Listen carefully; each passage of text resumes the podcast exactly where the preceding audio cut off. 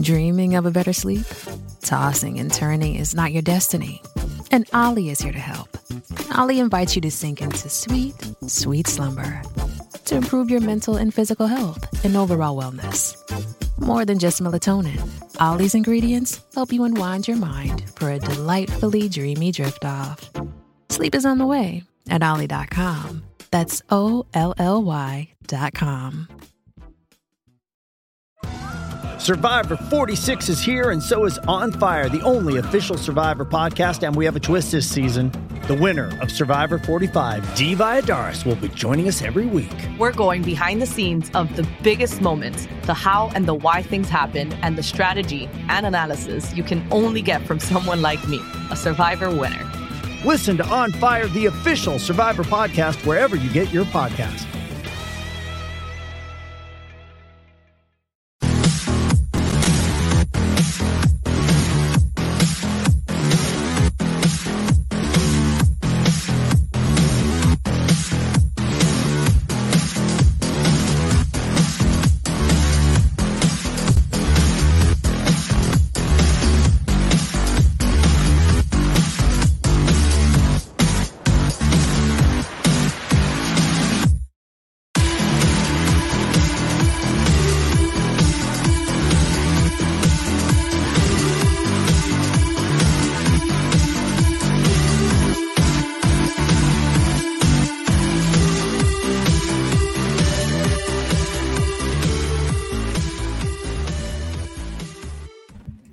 Hey, it is Friday night. I see my buddy Will already on my screen. So it must be that time to bring on comic creators that are currently crowdfunding their projects on a little show we like to call Explain Yourself because we don't know how these comic books came together and we want uh, the creators to let us know.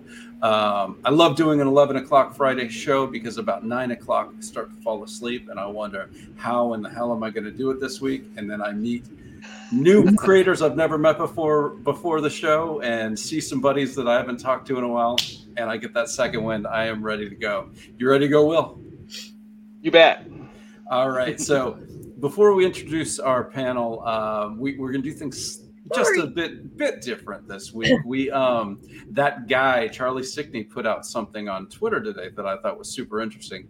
He talked about buying a a issue of The Tick from Ben Edlund at a comic convention, and that being the first indie comic that he ever bought and read, and kind of realizing, oh, a book doesn't have to have Green Lantern or the X Men in it to be a comic. And I thought instead of, you know, we, are going to get to everything, but I thought that kind of interesting. I'm going to open it up, um, you know. So Rob Multari is our buddy who's been on uh, many time. Rob, what is what's the first like pinnacle indie comic? It doesn't have to be your favorite, but the first one that taught you that that it doesn't have to be superheroes and tart and tights uh, to be a comic. Uh, the Teens in Green, the Teenage Mutant Ninja Turtles, man. That was like my first experience in the indie. Uh, first and possibly the most successful in the history of independent comics, right? Okay, all right. Uh, so everybody, we Rob just chopped the tree down at the trunk, so we're all going to try to try to put some cool branches out.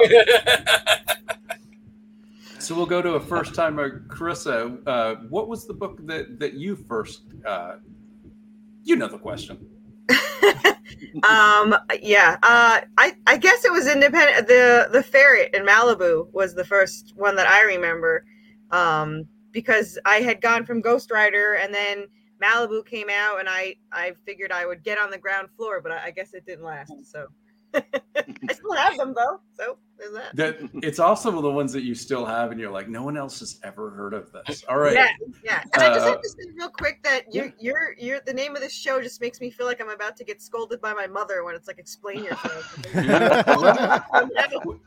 It, we, we always it, the tone the tone is different depending on how how people do so we're going to find out together whether uh, we have to get scoldy uh, will will is will's the disciplinarian so uh, you know oh blake so w- what was the first one that, that you gravitated to so when i was a kid my dad my parents used to fight a lot, and my dad would take me to comic books. We had a comic book shop down the street for a short time, and it didn't last, unfortunately. But he used to take me to comic book shops, like when they fought, um, as a strate- like a cool dad move, but it was it was also very Right. strategic. And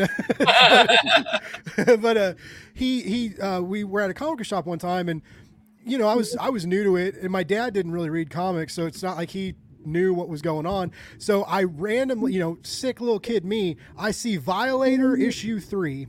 I haven't read issue one or two, but Violator issue three. I don't know if you guys remember this cover. It was, it was Alan Moore and it was Greg Capullo, and and uh, little kid me did not realize the weight of those creatives, right? Um, even then, Yeah. um, but this is like you know peak peak '90s, uh, and the it's got Violator on the cover, this, this creepy monster, and there's like intestines strung out in this alleyway, and there's blood spatter. There's like a head in a garbage can, like there's all this wild stuff on this cover, right? And so I was like, ooh, I want this one, and so my dad bought it for me, and I used to I carried this thing around in my backpack till it was falling apart. I would like show my friends, like it was always, it was, and like everybody, it was all bloody and crazy, and like we were like, oh, this is like started to like know what Spawn was and get interested in it. And unfortunately, this is how my father found out about the comics code, uh, because when we went back to the comic book shop and I wanted like these like more adult oriented indie books, the I remember the shop owner like telling my dad, he's like, he's like, you know, these aren't really like kid comics, right? My dad's like, what do you, all comics are kid comics? What are you Right. saying to me, you weirdo? And he's like, no, there's there's this code for kids on the covers, and then so my dad like. I was trying to get like an alien, like because my dad let me watch Right. Aliens when I was younger, and I was trying to get this like alien comic from Dark Horse, and I, I had all this all, all this adult stuff, and I was like, yeah, it's gonna be bloody great. My dad was like, you got to put all that up, man. No, we're not. Doing. And I was just like, I was like, oh man. So yeah, but but I had that that Spawn issue three was a special, which is kind of funny too because I'm not a huge Spawn fan. Like I like the animated show, the movies are kind of fun, but like. I, I've, I've never really gotten into the comics, but oddly enough, like that Violator issue three was like I carried it with me like a, you know, like like a lucky rabbit's foot for a long time. So Before we go forward, did you start like narking on your parents to get them to fight? I was thinking that the whole time. Like, there's no way that you could more. You know, He you know, used you, that cover too. He's like, "Look, mom, look what dad got me." yeah, right. you know, I remember you telling dad to take the garbage out, and it's still sitting there. What's that all about? You're walking around. All right, Evan. Uh, what what was the one that that grabbed your attention? Yeah, unlike Blake, I didn't learn about puberty from comic books. I had to do that a different way. um, no, I grew up in northern Wisconsin, so we didn't have access to any comic books at all when I was younger. I didn't get into comics until I was in college, later in college, um, kind of late to the game. And the first book I read, which is still one of my favorites uh, to this day, is Fear Agent, which is uh, a Ooh. it started at Image and went over to Dark Horse. So I, I love that book, and that was the first comic book I ever read. Never got into any Marvel or DC stuff. I'm just a weird indie guy, I guess. No, that's that's kind of cool. That's kind of cool that you you you came you came in from the uh, that that way. So that's Yeah. kind of a cool way to do it. Now, Yeah. in the chat, Lori says the Watchmen, which Mm. I wouldn't have thought of, but absolutely, those characters were brand new. They came, you know, they invented them. You know, it has the DC logo, so I wouldn't have thought of it. But that is absolutely an independent comic in my mind. So, uh, good answer, good answer. Uh, no whammies. Um, what about for you, Will? You know, I was thinking about that. Um, probably a friend of mine had been reading Cerebus for a long time, so mm-hmm. I started picking up some of the early phone books. And early Cerebus is just insane. I mean, the comedy, it's great. Now,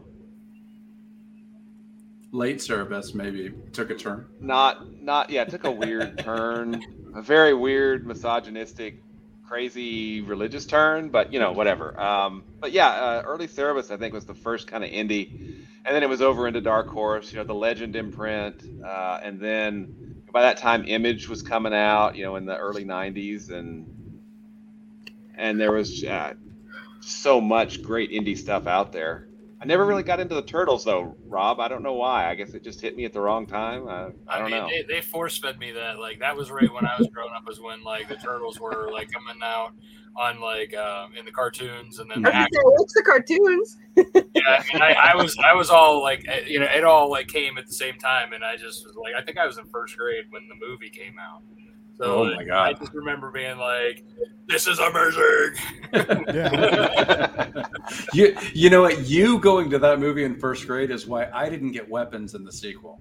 It's all you stupid little kids that came in and your parents started crying, and then they had to dumb it down for you. I was the kid taking sticks and whacking everybody. So yeah, maybe I was a kid. I think that's exactly what I'm saying. I wasn't allowed to watch um, uh, Bill and Ted after a while either, because like my mom was like, "You just like you just talk like an idiot after you watch that." I'm learning history, mom. Let's not even talk about when I got into Beavis and Butthead. Yeah, oh yeah. So I don't remember which was first for me, but I know that the same people got me onto both. Uh, New England Comics got me onto The Tick and Miracle Man.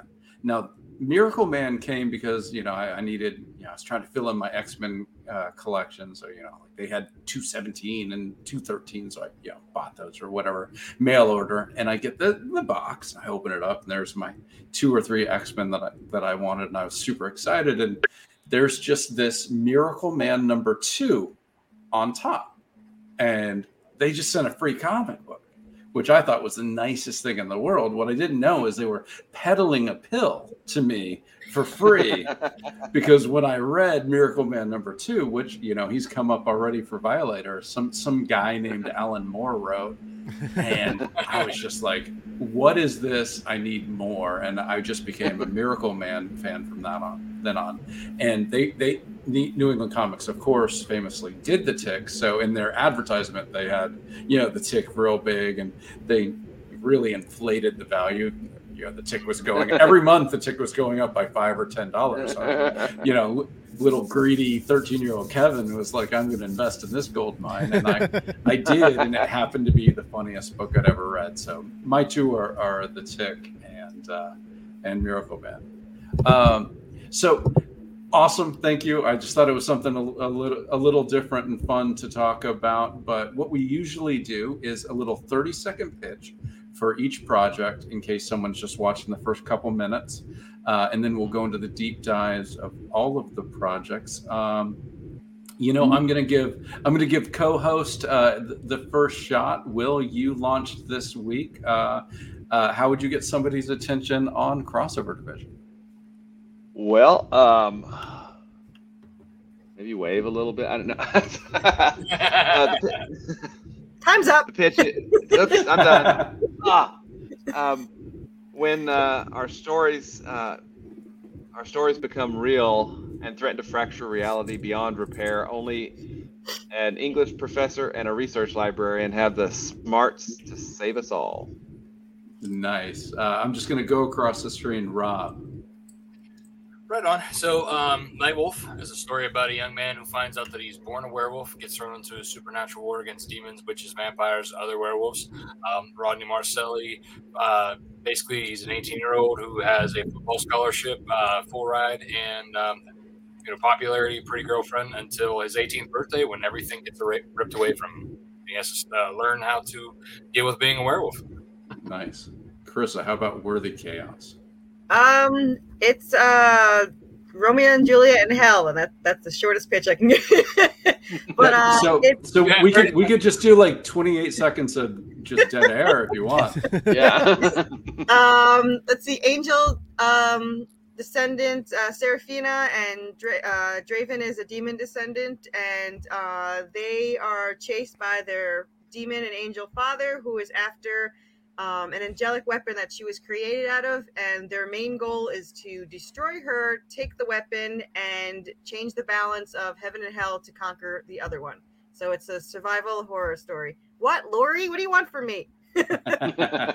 Lori makes fun of all my pitches, but the simplest way is it's Buffy meets Supernatural in Silent Hill and the Resident Evil world with Evil Dead running around. So nice. Evan, we'll let you take care of. Uh, uh, are we pronouncing this Tox or T O X X? Tox, correct. Tox. Okay, cool. Yeah, so Tox is a, a post-apocalyptic story um, that takes place in a, a future world where humanity destroyed the ozone layer and radiation's just been blasting the planet for 30 years. Humanity is uh, sterile. Evolution has fast-tracked, changing the landscape and the creatures in the earth.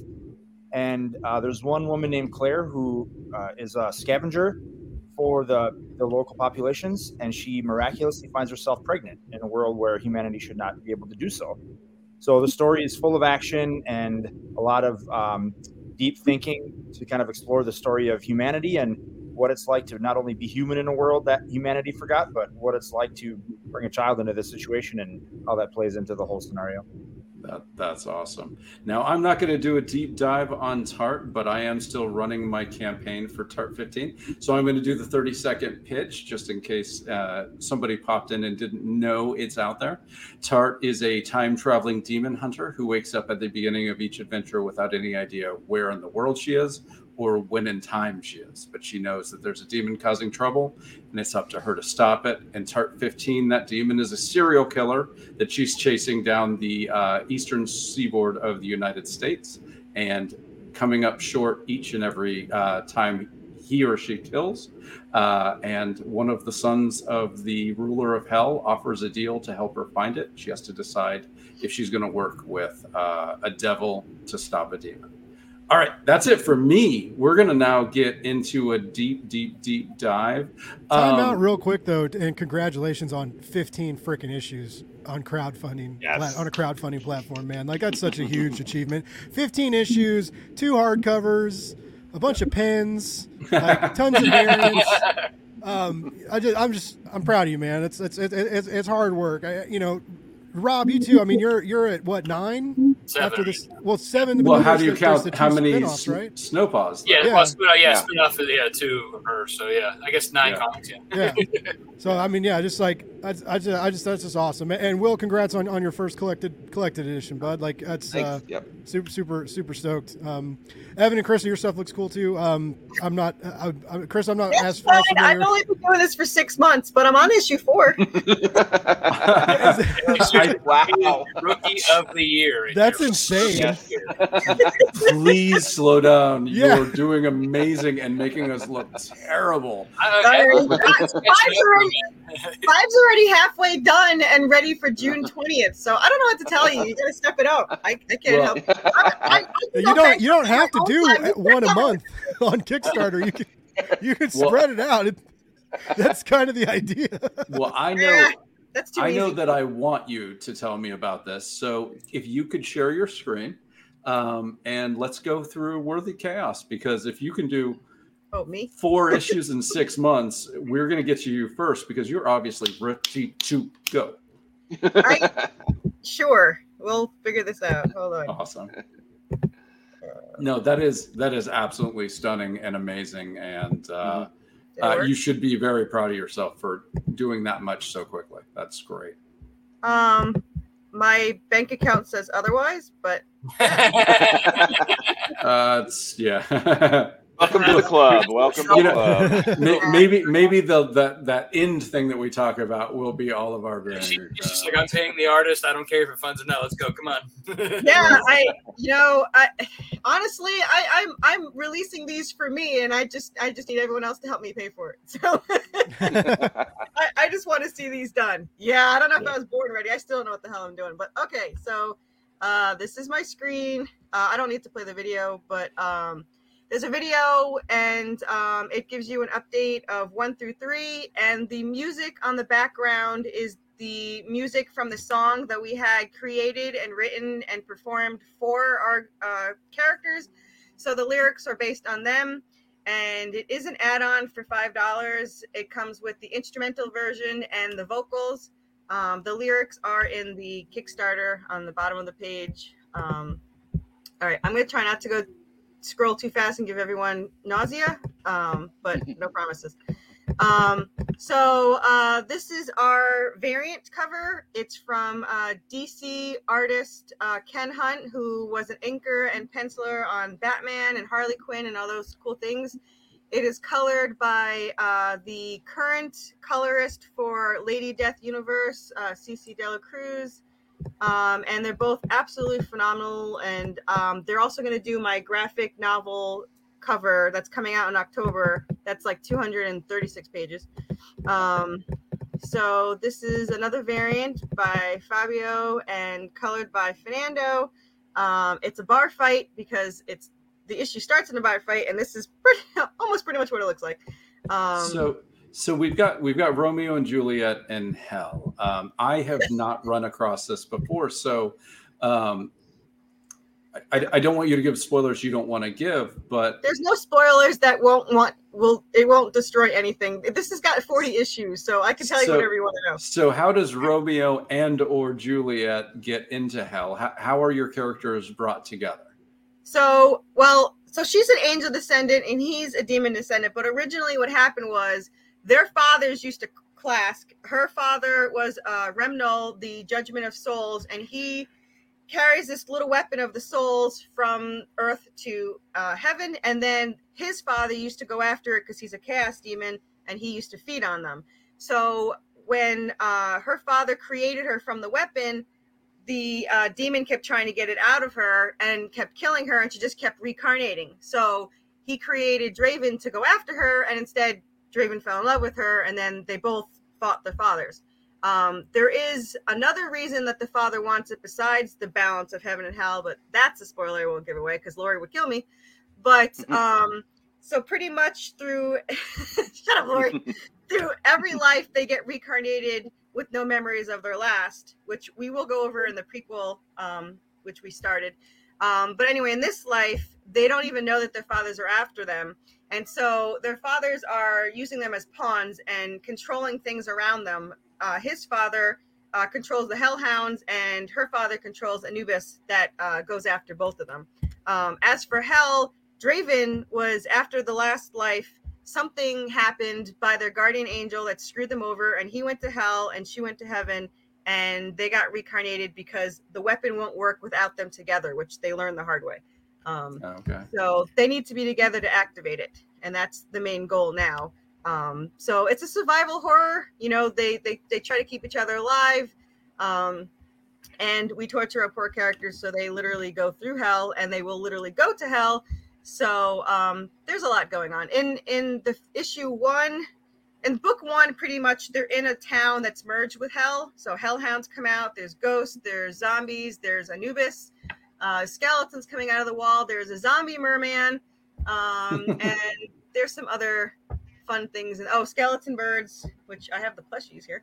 Um, but uh, yeah, so there's a lot going on. It's it's chaotic and it's in the name, so no one can yell at me. So are Um, you doing a lot of actual biblical research for this, or is it Well- more just your own hell that you're kind of making your own rules for?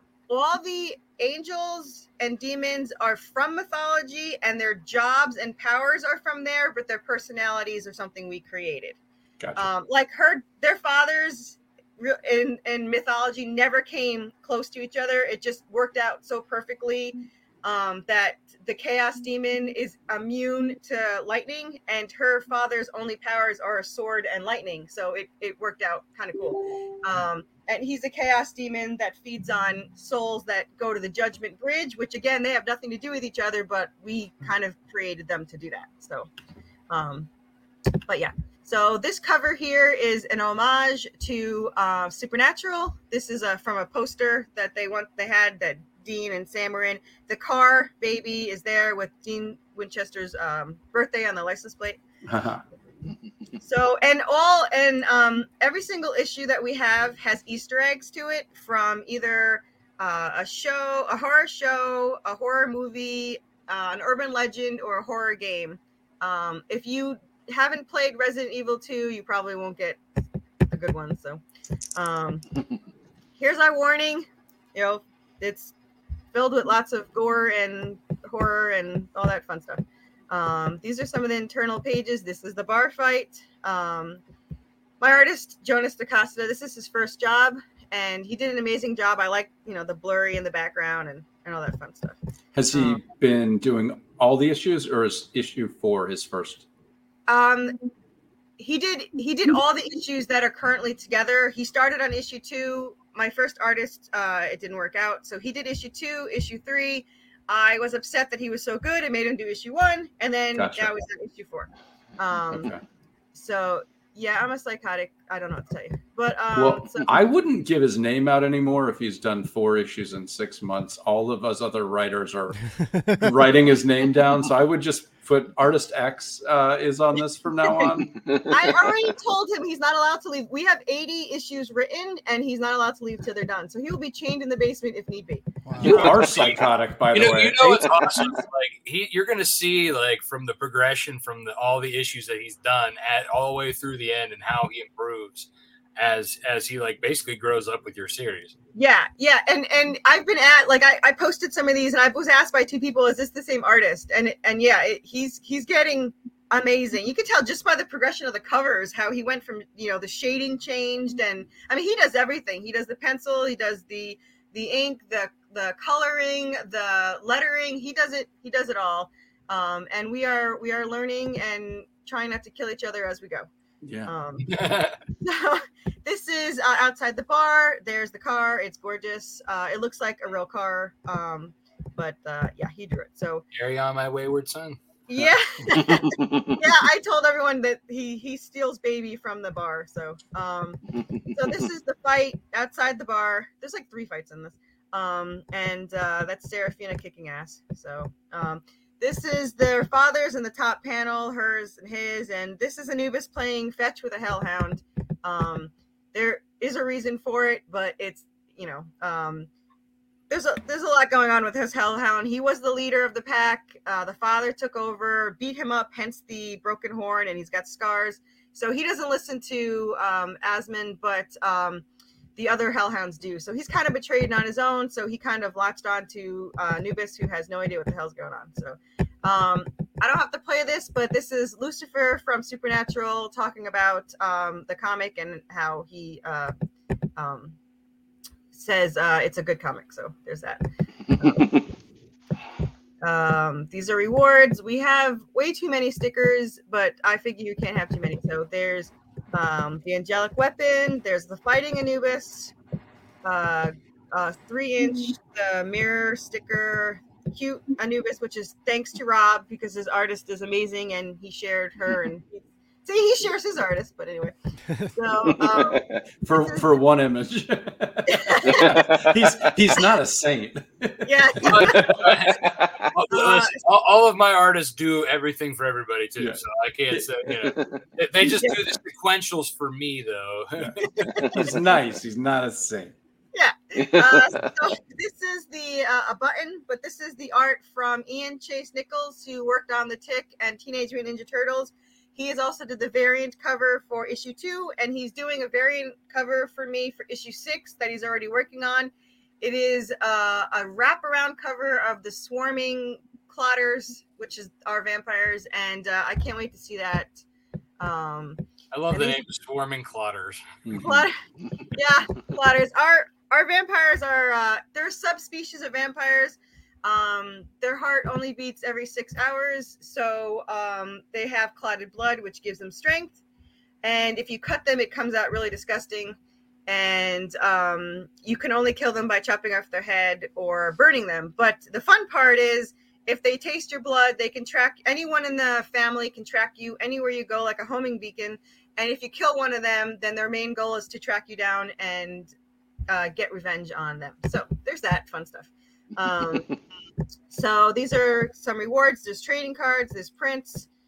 Um, there are metal prints. I don't have. I'm gonna. It's in the mail, so I will take a video when it comes. But um, we have this in metal on uh, silver, aluminum, and then we have two bookmarks. One is white metal with black uh, ink, and then the other one is copper aluminum and um, colored. And then this is the the wood print, um, which there is a cool video which I can show you.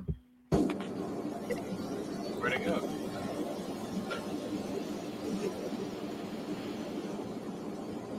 Okay, so um, we also do this as a podcast, so we can't kind of show a Oh, 20 second video without audio, or else the poor people doing dishes are like, "What the hell's going on?" well, there's the torture for all you watching and not. Go. listening to the. So go Uh, to the so- page and, and watch all of her videos. Yeah, see, Yep. now you gotta know. Mhm. Suspense will kill you all. Um, is it 3D? Um, uh, Anubis bust. There's uh, there's six inches, and there's only six left, and they won't be made again. Uh, then there's the um, that's the first one's the plastic kind of um, 3D print. This is the resin. Um, it's smaller, but it's way more detailed, and you can paint them. They're um, pre-primed to be painted. I will be painting some, I think. Oh, um, wow. these are wow. these are our pillows. Um, this is fighting Anubis. This is tall Anubis. Um, I, these are our main characters. This is cute Anubis because he's the best. Um, and then there's the plushie. I have my support Anubis with me at all times. Um. Can I can I ask a question real quick because I just ran onto it and this is issue four. Do you have catch up tiers either digitally or physically where people can I have read I have everyone? both. I have um, the add-ons that have all the PDFs as add-ons. Um, I have all the back issues, including the variants, and I have the current variants as add-ons. So if there's a certain tier you want, then you just can add on the the covers that you want. Great. Um, and so yes, they, they are that. And we also have like a catch-up tier where you can get all um, uh, four for 15 and the printed is uh, I think 40 for that and it comes with goodies. Oh, this is um so this one is left. There's a cute Anubis statue. He's about eight inches. He made from a lightweight clay, very detailed, uh, handmade. Um, there's one left, and I won't play the video. Thank Um, I just think it's neat that you that you made him from Clay Adams. I mean, I've never heard of something like that. That's just That- that's why charging you- ten grand. uh, in the Yeah. So this is my characters. Uh, it'll never be made again because my artist wanted to kill me because he doesn't do people. and I begged him. So it is a pound of clay of my characters. Wow. Um, and um, these are sold out. But uh, this is the tall Anubis that was also made um, from the same person who is much happier to do Anubis than people. Right, yeah. Um, Here's the story. Um, that's a lot of reading. this is the cover for two, which is available as an add-on. No, that's great. Well, uh, I really appreciate it. We're gonna um, take the screen off if you can. We want to make sure that we get to everybody before midnight, and we've got three other projects. But that's right. awesome. I can't wait to check out your uh, catch-up tiers and uh, see about it. Yeah, and Uh, just so everyone knows, we did reach uh, through the third stretch goal. So we're $191 or $119, $119 away from the fourth stretch goal. So right now for the $5, you will get uh, the 16 PDFs of the one uh, ish, uh, number one issues, including Rob's uh, number one, uh, which is worth it right there. Yes. Um, and you also get the prequel uh, PDF that we have, and that for everyone will get that. Um, and then there's um, the uh, glossy bookmarks and um, trading card is next. So there you go. Awesome. Well, well, the way way we kind of do this is the more we know you, the longer you have to wait. So sorry, Rob. We're going to talk to Evan because we got to. I got to learn. Yeah, we got to learn about this Tox comic. Um, Evan, is it is it possible for you to share the page, or do you want me to pull it up on my end? Oh, I can do it. Give me one second. Absolutely. Um, while you're pulling it up, um, how did you, Blake? How did you come across Tox comic? Because you're the one that kind of messaged me and said you've got to see this comic. So how did you get in touch with the the creative team, Blake? Um, you know, so I started, I, I started this um, Patreon tier um, that one of the biggest grifters online called me the biggest grifter online the other day because it was for, for basically like for for fifty dollars a month. What I would do, like, I'll help you write press releases. I'll help you. Uh-huh. It, it it sounds expensive, but it's cheap um, for what like from what other PR junkets charge. Um, which I'm doing that because I'm learning too. But anyways, I I, I Did you tell this- him it takes one to know one? yeah. um, but I, so I, I started this Patreon tier, and um, you know the we, we had a mutual like Eric Eric Palicki is is working with Evan on this, and and like Eric's been on my show a couple times before, and like Eric and I talk and stuff, and uh, Evan Evan kind of crossed my my paths, and and he was like, hey man, I'm he. Evan's looking for like um like a personal publicist kind of deal, and and he, he he sent me some really cool looking comics, and they have this Tox campaign live, and I'm looking at the they, they sent me the, the first couple issues, and I read and I read it, and I was just like, and initially I was like, why the why the hell do you need me to help you sell this? Because it's Right. like it sells itself. It's very it's very good. The art is gorgeous. Like, um, you know, Eric's Eric's got good name recognition. His name on the title's helping, and um, but yeah, it's it just kind of kind of serendipitously all this stuff happened. You, know, I've been unemployed for a couple months, and um, all the all these things kind of started happening right about the time where where my bank account is is weeping, uh, just like and simultaneously like turning to dust and weeping, and it's this is the long long drawn out dramatic death. And uh, but I I, I ended up like finding a, finding a, a couple clients, and like you know everybody's still you know we, everybody's like cool with me not you know like what's your pricing blake? And i'm like what do you want me to do? Like it kind of i don't really know yet you know like uh like uh, yeah i'll be your whore baby but like you know we like I, I don't know i don't know what to charge yet you know like what what's my body worth? I don't but you know. Just remember, no kissing. Like no yeah kissing. yeah no no no kissing no hand holding maybe cuddling um Yeah. but Not on the mouth.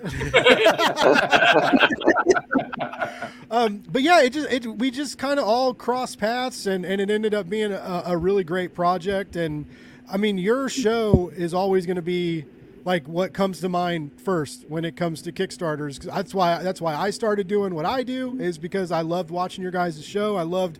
I loved how much money y'all made me spend every week, and just like, um, but just all the all the new creatives and books and I, I learned and, and like connections I made and interviews I've done just from watching you guys like is is a substantial amount of, of people I've met, and so I, I always like when when I think of Kickstarter I think of explain yourself. And um, and so yeah I, I was just like I was like I gotta like, he, he I felt like he'd be a good fit. I felt like you guys would dig the comic, um, you know like the, he had issues for, for you to read, like ready to go, and like and so like I just I just thought it'd be a, a, a good fit, and and you know like I had to you know I had to hustle for him because he's I was like I gotta I gotta show I'm worth it, right? So I'm like Right. I'm like hey man like I got you I got you I got you I got you a good review, uh, I got got you on my show, got you on another person's show, like boom boom boom, like yeah like I'm looking I'm looking good, I'm looking like a publicist who knows his shit, right? And uh, the only the only bad thing about all this is is um and, and like like Carissa knows, uh, and and Rob knows because well Rob doesn't know. I just haven't responded to his message that he sent me yet because I'm I'm a mess. I was gonna But, say, I was like, now that I got you on.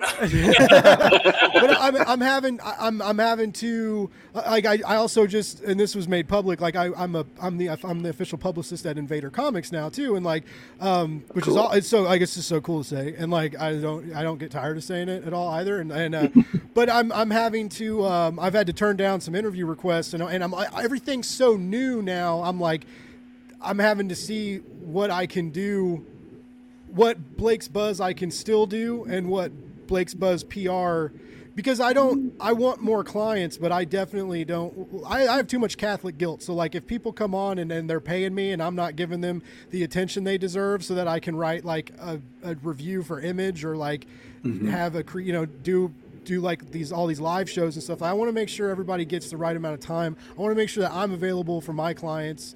I don't really care if I'm available for myself, right? Like I'm I'm in I'm in dream chasing mode right now, right? So I don't I don't need to sleep. I just need like one meal a day and, and, a, and, a, and a nap, right? And then we're good to go. But yeah, it's, but I'm, I'm so glad I came across Evan because I I think I think he's on to something. Uh, He's got he's got a couple other really cool series in the works. He's Yeah, got a really great eye for art. I got his books and they were really good. Well, Yeah. it's the flip book, if you will. Yeah, he's he's and he's he's he's just got a he's got a good eye. He's got a he's got a good eye for So- storytelling and and uh, What he's, he's really- making good products. What really uh, like blew my mind reading it, Evan, is um, how did the story come about? Because when that jumped off the Kickstarter page of the real life inspiration of this comic. Well, wait, I'm enjoying everyone just talking about me. You guys can keep going. no, no, no. This is this is this is not called Blake explains you. you, we, young we, man. could, we could do a spinoff though. I'm, I'm kind of young into that. man, Blake mean, that's explains you. you have to explain yourself.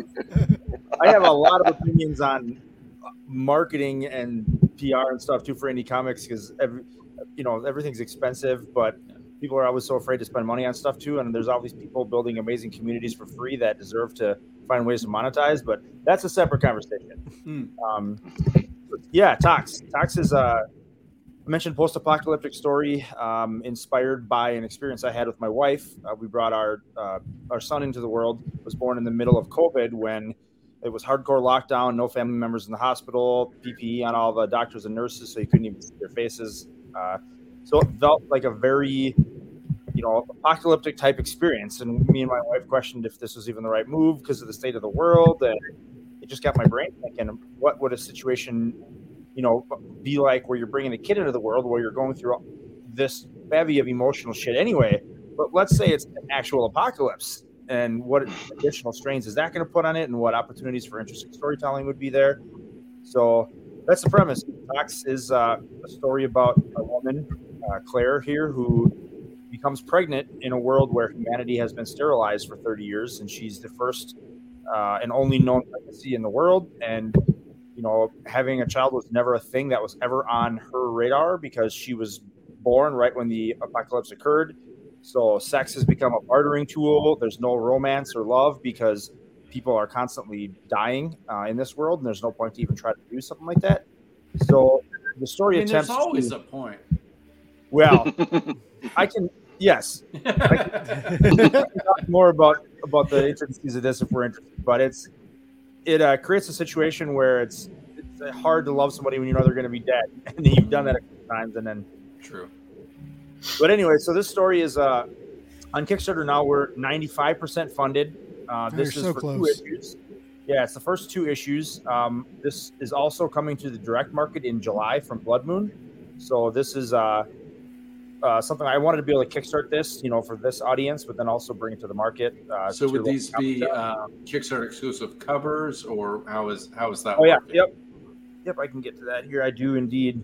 So I'll breeze through this. There's a lot to check out here, but uh, this is a two-issue launch, so two full issues are included here. And there's a ton of different covers. I'll just scroll down here. So real here. quick, how did you guys decide to do two issues instead of one? Uh, a lot of reasons. Um, one of the which being that I'm I've done so many Kickstarters now. I have another business that does tabletop gaming stuff, Mm. and I'm just I have like twelve or thirteen finished issues I need to kickstart right now, and I can't do them one at a time. It's just impossible. Got it. So as a consumer, I personally like to have more to read when I get a reward, right? Mhm. And as a creator, I want to keep my sanity intact. You know, and I got that many issues to do. I'd rather do them in, in chunks just to make it more Sure. appealing, make make my life easier. And and your backers are getting a more efficient uh, shipping price. Yep, Mhm. there's there's benefits for the printing side of it. There's benefits for shipping. There's benefits for fulfilling at one time. Um, and just to give credit where credit's due, I also stole the strategy from Chris uh, over on the Saturn Effect. Chris Moses. Oh, who- Oh, yeah. Moses, yeah. Yeah. Last he was on last week, so Oh, he's, nice. he's Yep. kicking ass and taking Kickstarter names. Yeah.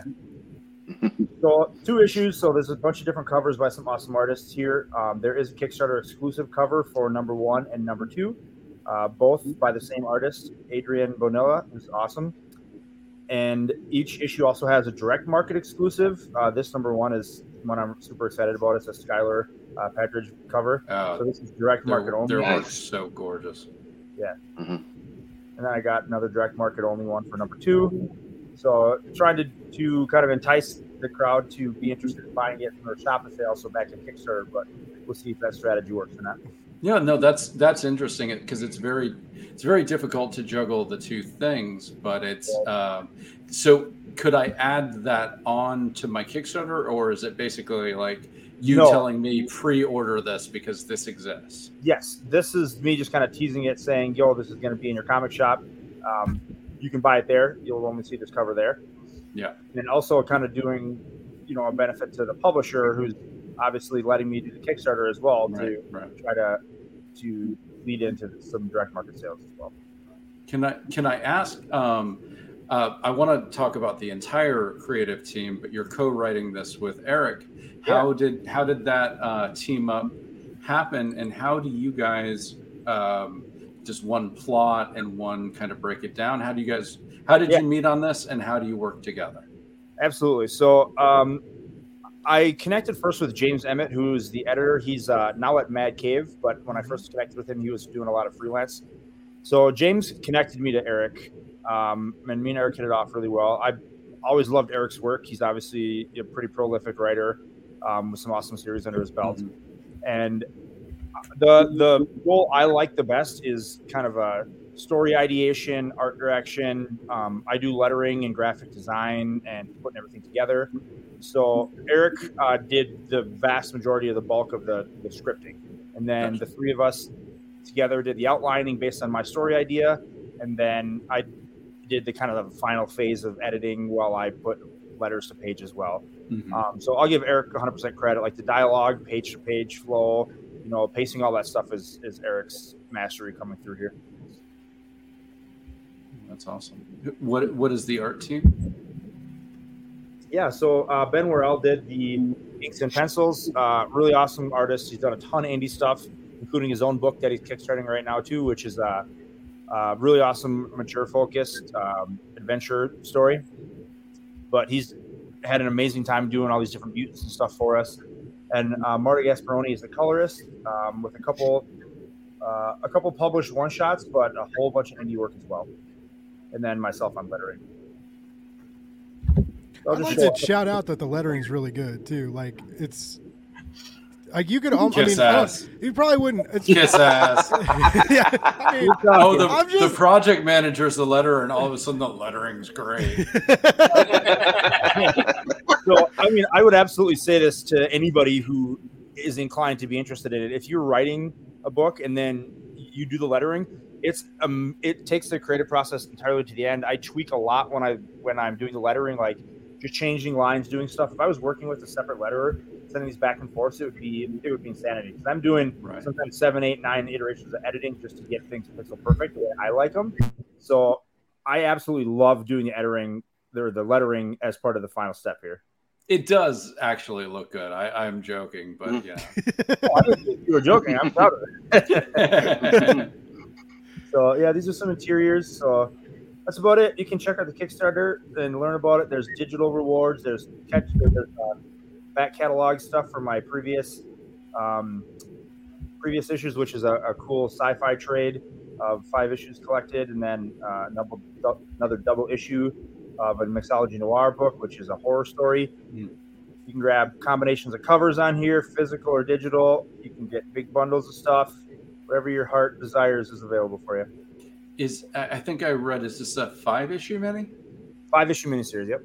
And if everything goes well and you you know kill it on Kickstarter direct market, is there a possibility of more stories within this world, or is this kind of like I you have a story to tell and and you're going to be done with issue five? Cool. Yeah, absolutely. Would love to do more. I actually have another side story that I've been creating with the intent for the next Kickstarter to release it in a, a webcomic form. So it'll be released as an advertising tool, but also collected as a small print volume go with the next story. And I'd love to continue this actual made storyline if it if it does well in the direct marketing Kickstarter goes well.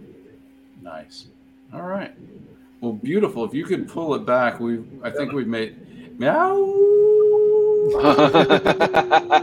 I, it looks. I don't know. I, I don't know if it's a full moon, but I, I see a bright moon in the sky. I think we. That's to the fifth. Yeah. So, Rob, you know that that we know you pretty well, but we're making Will wait till the very end to talk crossover. so you're not the, the one that's being um, held out the longest. So, uh, if you could share uh, Nightwolf, let's let's give that page a look. Yes, sir. All right. Uh, everybody see my screen? I will share it. I just want to call out Rob. Last time I was on the show with you, I mean, I had a little bit of whiskey, but I think you convinced me to buy two plushies. So I'm interested to see what. I can't wait for our plushie.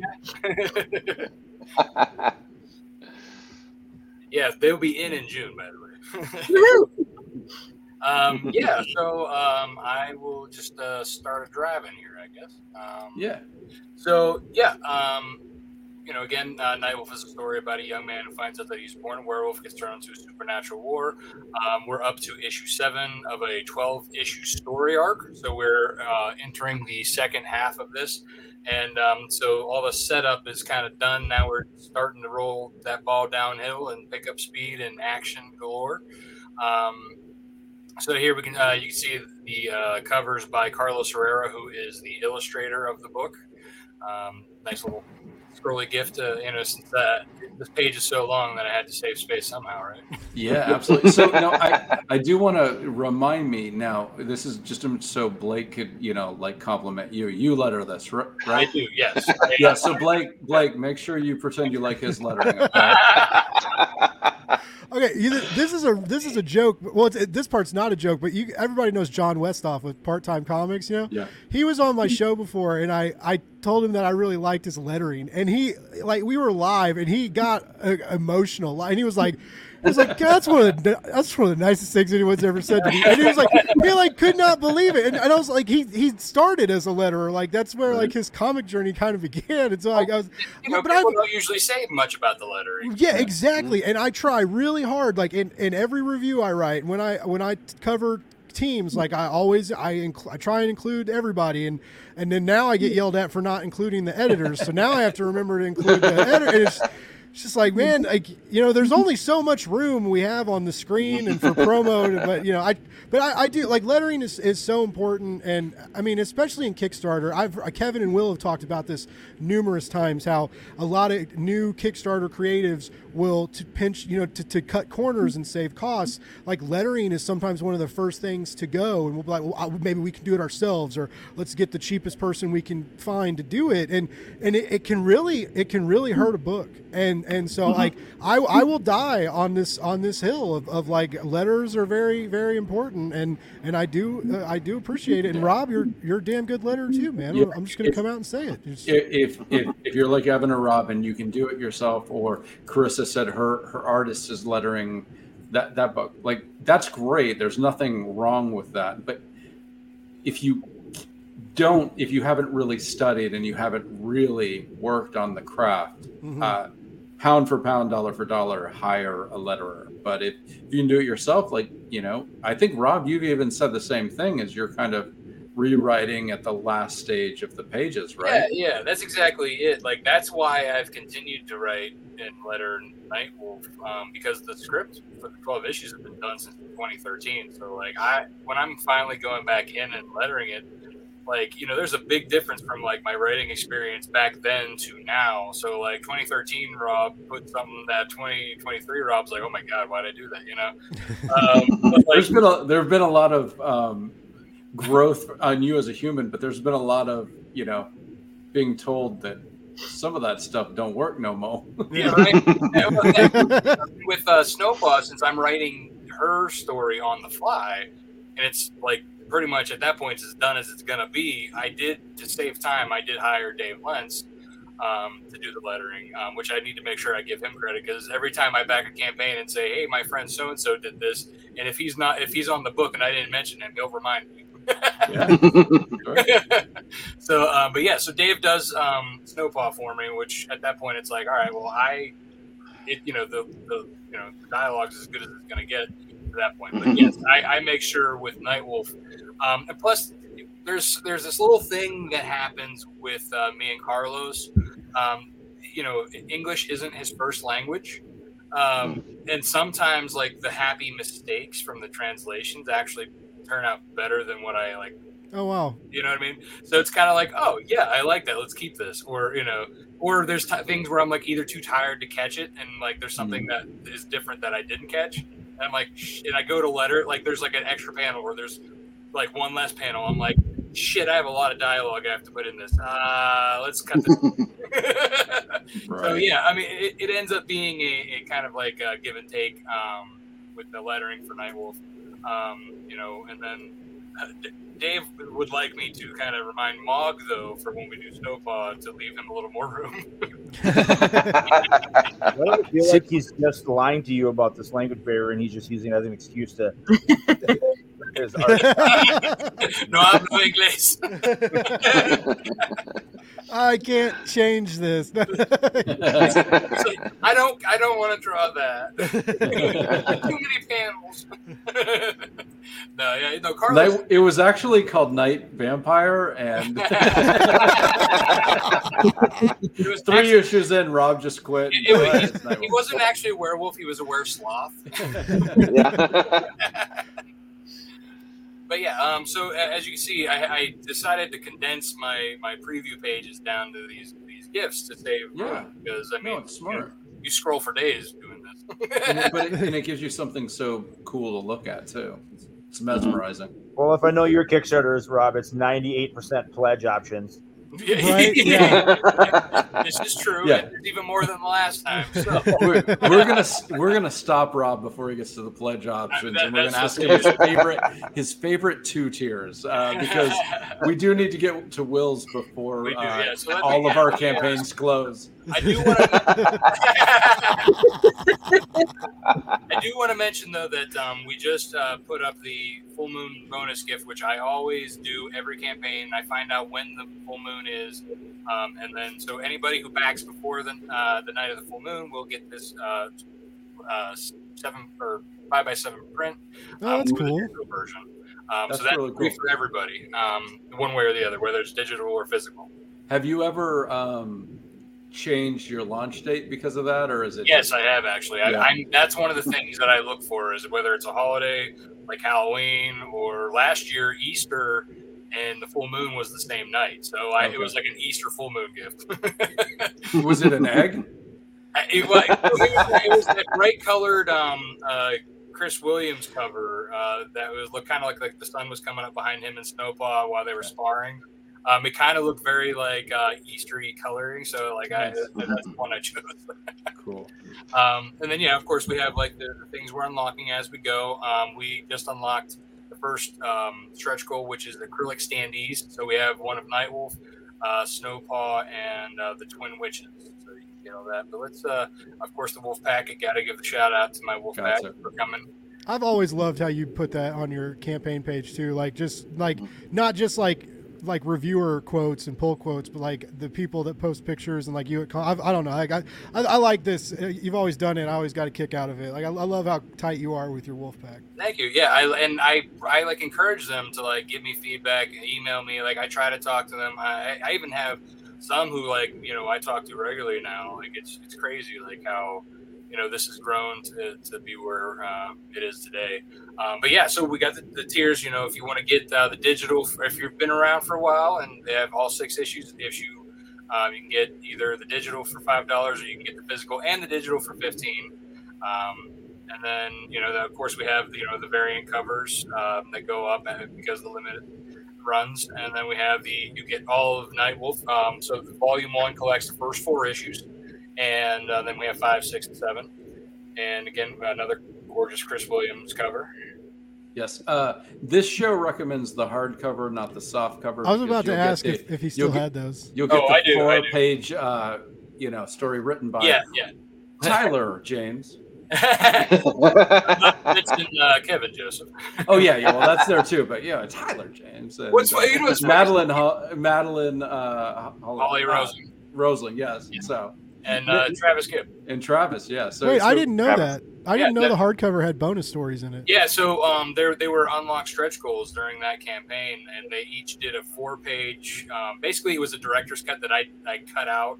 The um, like basically it was like, all right, I wanted to do this, but I didn't have time, so I was like, this is basically the synopsis of these four pages. Go. No, it was it was super cool to be part of because it was sort of like being in a writer's room where Rob was the executive producer. So I had to kind of see his vision of what he wanted to happen, and you only had four pages, so you didn't have a lot of real estate to make it happen, but you you had enough, and it was kind of fun to be like, okay, I've got to I've got to make his vision work and his story. And you know, this page exists. The the 48 pages before me exists, and the 52 pages after me exists. So it it has to work. So it was super fun experiment Wow. To be part of, and that's why I say the soft cover sucks. well, this, you're in the soft cover too. Oh, I am. Oh, the soft Yeah, cover is great. Get that too. Get, get both. You're Get just both. not in the singles. you're e- see, you're even in the digital. well, okay, get get whatever you want. I don't care. yeah, yeah, so yeah, yeah, we have the ultimate Lone Wolf comic. No, get the get the hardcover because it's one of the very few hardcovers with a die cut. Which Yeah, is that die cut I'll cover. go share absolutely screen. I'll, I'll, I'll show the book real quick. Yeah. But yeah, so um, that's you know that's digital catch for everything, and then we have the sixty colors. Woo! Oh, You know, we got uh, so yeah, is is this your first um, not safe for work cover, No, or had you done it before? had issue six was the first time, and it, okay. it did so well. The Wolfpack ate it up. I went back and filled it in for issues one. I, I So- hear I hear that they do, they're doing real real well right now. Yeah, I want I want to I want to kind of applaud you for trying a sexy cover on Kickstarter because that's it's really really, It's really taking unique, taking yeah. a shot taking your shot there. Yeah, right. Oh, yeah, the, the big risk. Well, you never know, like you know, because my audience started off Right. with you know without that. So it's like, do I scare people off, or are they still coming? It looks like they're still coming, which I'm No, very it's- thankful for. It's a legitimate it's a lit- legitimate question, but your your book is sexy too. Like Yeah. there's no hold bar. barring right, well, in that's, that's just it. Like this is the this is like the standard cover for this issue, and yes, there's boobs, but they're usually covered, but they're Right. still they're still there. you know. um, speaking of sixty nine, I mean, what? Uh, so you can get all of uh, issue one through uh, seven at a catch up tier for sixty nine dollars. This is all the standard issues, plus you get all the digitals, all the um, you know the physical rewards, digital rewards, all the fun stuff. Um, of course, you you know we have the um, you can get both of Courtney Rose's gorgeous covers uh, featuring uh, herself. December Lace and Ivanette. Um, they they are my three witches in this um, story for issue seven because I had these witches that Carlos and I didn't really have a look for yet, and then like it just happened to be like in conversations with them. You know, I was like, "Hey, you guys want to be my witches? All right, cool." nice. Um, but yeah, and then you know we have this the variants. Uh, we have retailer uh, tiers that you know you can catch up on the series, put in your shops. Um, you know, more variants, variants galore. Uh, so, but yeah, and then uh, we also have like the covers from last time that we that are left over from Yeah. the campaign, Those um, cool. hanging out. Yeah, uh, Shawnee says in the comics, we do like our sexy boob covers, and Courtney was a great choice. So. Oh yeah. Oh, she, she's amazing, and um, like a great. If you ever get a chance to work with her, she's so pleasant to work with, and, and super excited too. So I mean, I definitely highly recommend her. Um, of course, we have the mystery box, you know, that has all the mystery high ends, the mystery CGC. Um, then we have the Virgin variant catch up tier, and then these are all like the fill in or you know the, the new nudie covers that we we we, we did this Okay. time around. Um, which I, of course I like. So the first one was Lena Day. Um, I had to go and do another one with her, and this You had one Lena Dunham draw a comic? What? Lena Day. Oh. Or is it D? I don't know. Is it D A I? I don't know. I think it's spelled Day or it's pronounced. You're asking the dys- dyslexic guy to pronounce it. um, but yeah, I mean, she this cover here that she did. Oh my god, I was like, wow. Oh, awesome. Let's. Uh, why don't you pull the screen out and show the hardcover because I want to make sure and get to Will. Uh, you know, it is a full moon. We want to get it before the witching hour. So, but but ch- ch- pull that pull that out. Yeah, Yep. Yeah, it's a pretty book. it's it's gorgeous. Yeah. Yeah. and uh, so and underneath it obviously is the the wolf uh, with the uh, on the vellum paper um, with over top of the human. So it's kind of like that see through a little bit. yeah. All right. Nice. Speaking of absolutely gorgeous hardcovers, Will, uh, Crossover Division Volume 1 hardcover launched this week.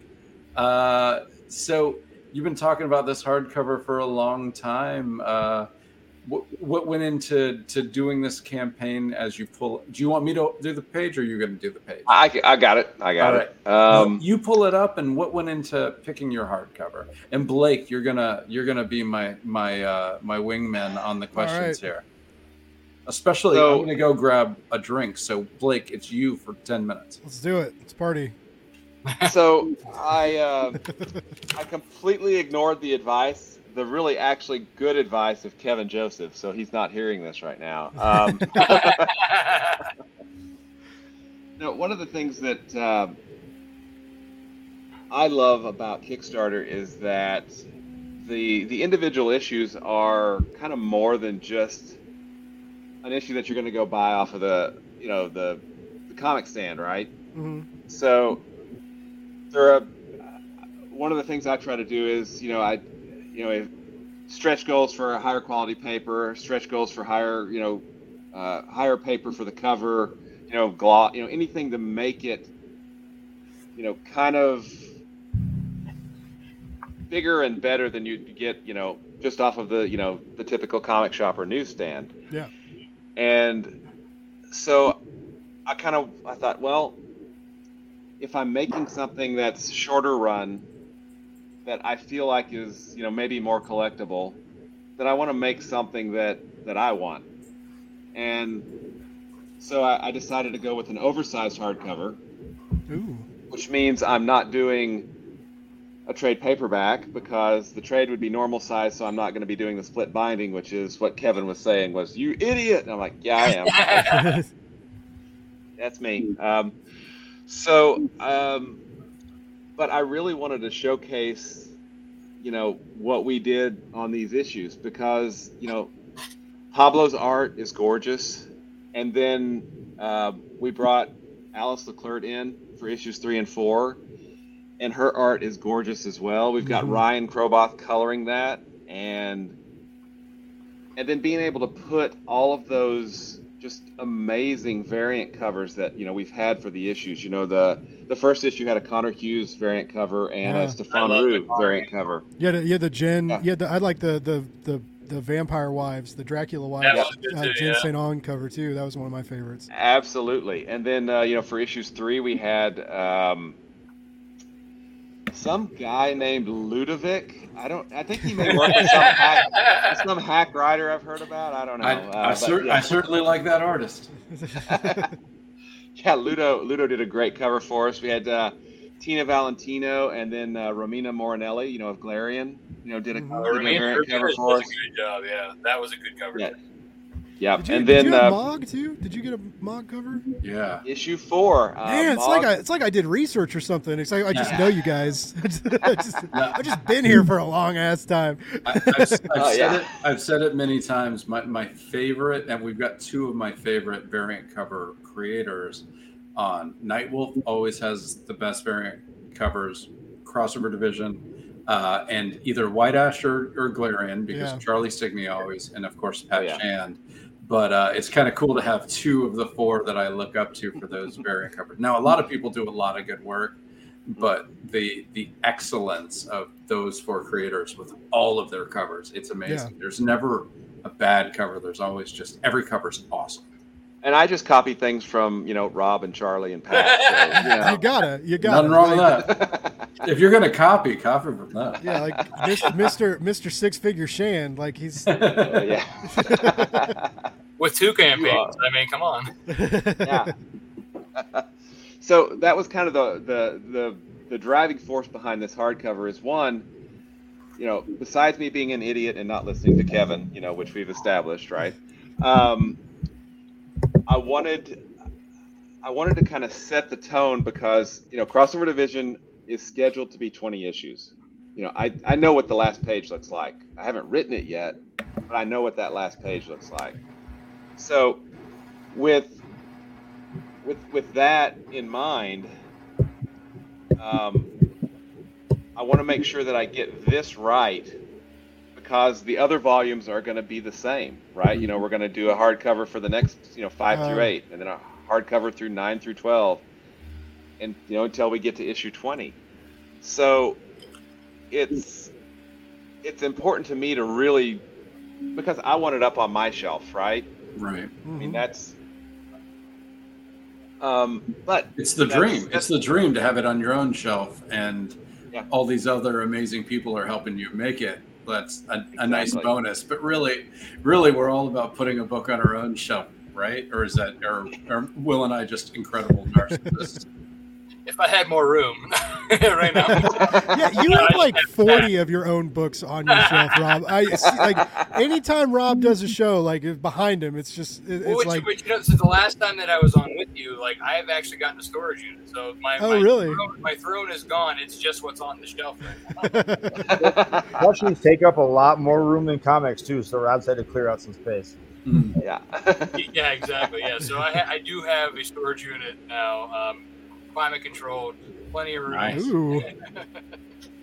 Gotta sure- Nice. sealed? You know, you know, you know, you leveled up when you have to get a storage unit for for your high production, your all your all your leftover. I, I visited Rob. was He either made me put gonna a. get whole house because my wife was like, "You need to get the shit out of here." I I just didn't like having to put a hazmat suit on to go into it, Rob. I'm not that. Hold on. I love your I love your 3D graphics of the hardcovers. Yeah, that's nice. great. I'm and these have I've Brant got- do something like that. That's gorgeous. Yeah, so the uh, the whole team, you know, I mentioned, you know, Pablo Martinena is uh, the artist for issues one and two, and then Alice Leclerc is the artist for issues three and four.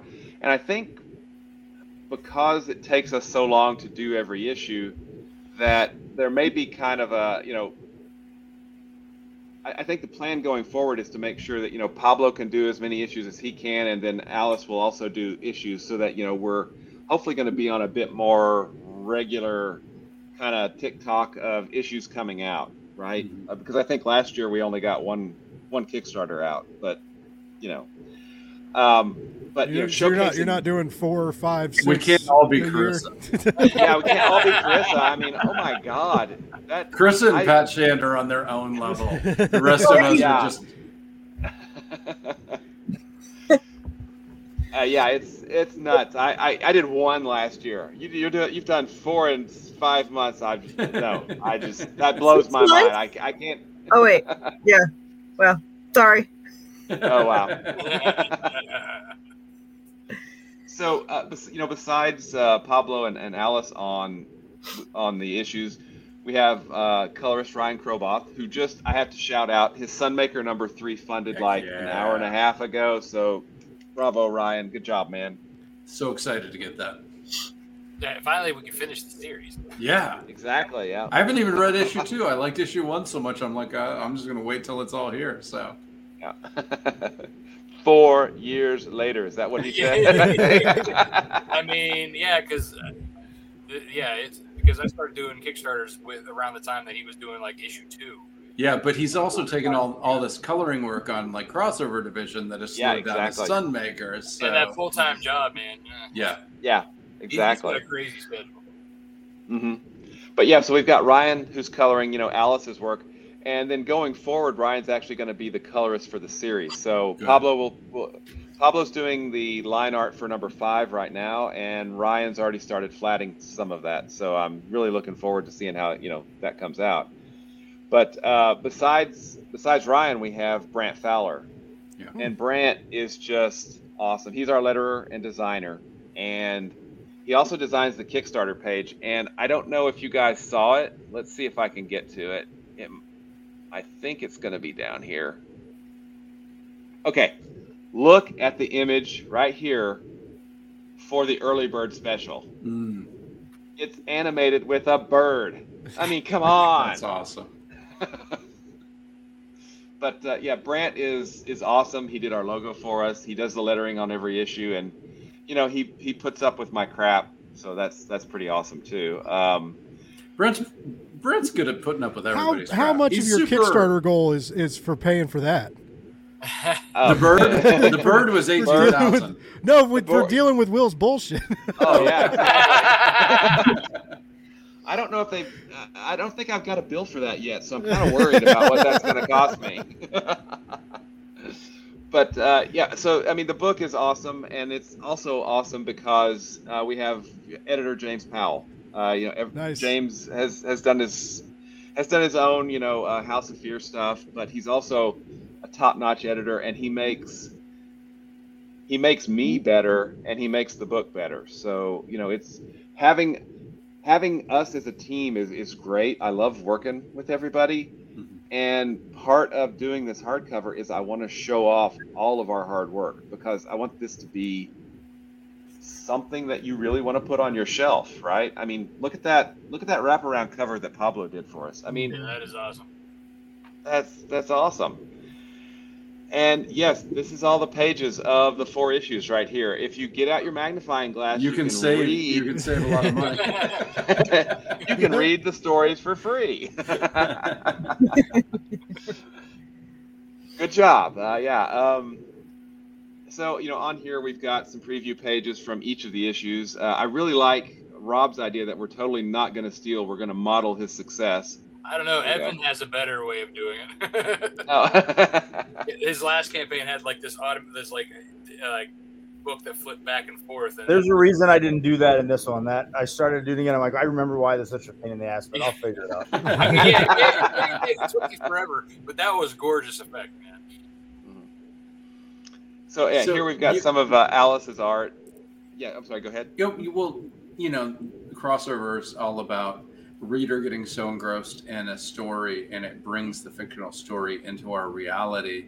Um, I know some of these stories, uh, you kind of want the reader to be a little uh, unsure of what you're crossing over in, but um, we, we saw the tripod from the War of the Worlds. What are some of the crossovers that somebody is going to hit uh, in this volume that don't mess up your storytelling? So, with issue two, obviously we have the Brides of Dracula on, you know, the front cover. Uh, so you kind of So know what you're gonna do with Frankenstein, that I gotcha. yeah, exactly. Uh, with issues three and four, we wanted to kind of show that, you know, they ha- they have to try to figure it out, and we wanted to show what happens when they get it wrong Mm. and that led into the three and four is actually a two part story, which you know shows what happened when they don't actually get it wrong. They're kind of hero agents come in and get it wrong, and uh, these guys kind of have to prove themselves. Hank and Hector have to prove themselves to kind of, you know, show that they're actually worthy to be agents and you know can save the day. But speaking of issue four, I had a blast because I wrote this page for for Alice. You see Hector here; he's drawing on a whiteboard, right? And he's really focused. He's like really, really drawing. And here's what he drew, which is which is awesome for a lot of reasons because it's a recap of last issue.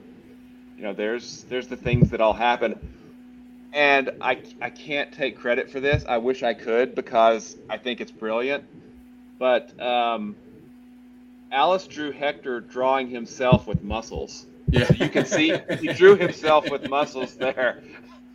And I wish I could take credit for that, but that's all Alice. So, I mean, it's, and you can see all the great lettering here. I mean, Brant is just awesome. It's Uh, I- great lettering. I would like to. Awesome.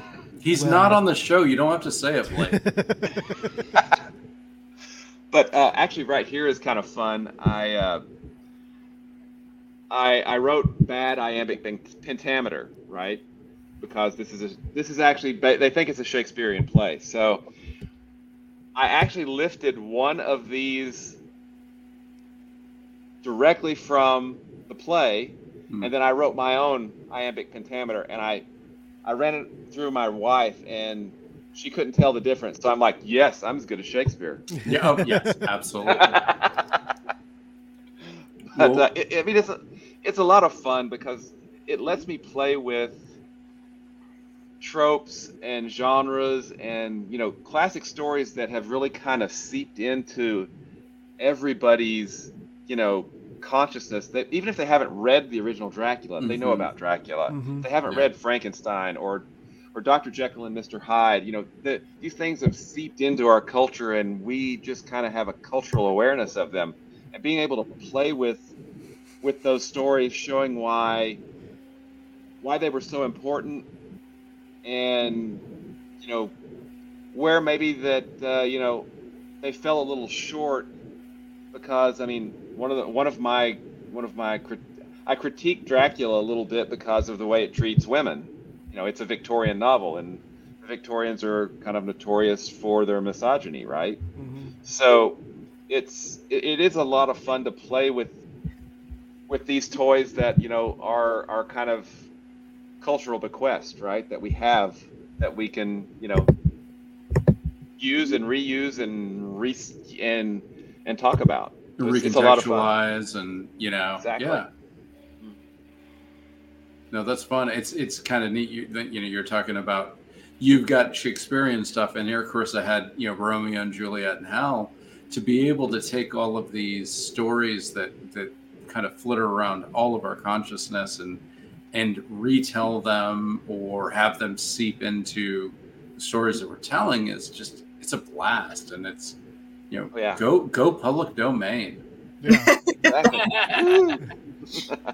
That's that's one of the things I always loved about Will's book is just I mean as like I don't have a PhD but you know as I had my you know BA in creative writing and, and was in an MFA program for a little bit but like I studied so much literature and um, and it's funny that for a while and, and in my MFA program there were some teachers who were like hey you know like you need to be reading less pulp and more real literature. And then I had other professors like say one of the best things ever to me was don't ever let anybody tell you what is or is not real literature. That's for you to decide, and it's for everybody to decide, basically. Right.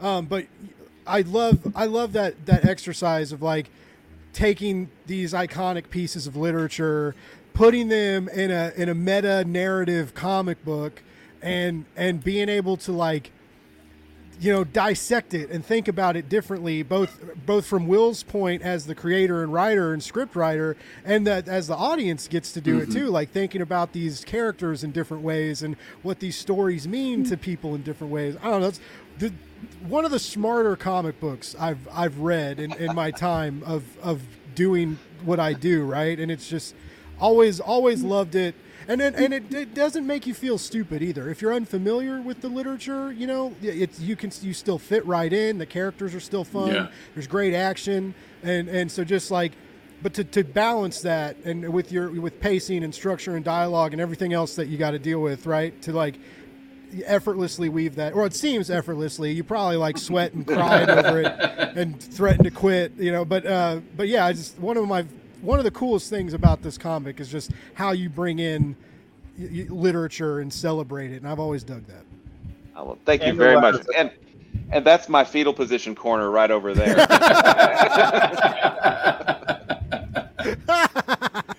after after we stop recording, you know, we asked everybody if they wanted to to stay around and just have a, a cry session, and we kind of like this. the the live show is the positive, and once we're done, we, we, we all we can we can all lament the our cameras failures. go off, shit gets real.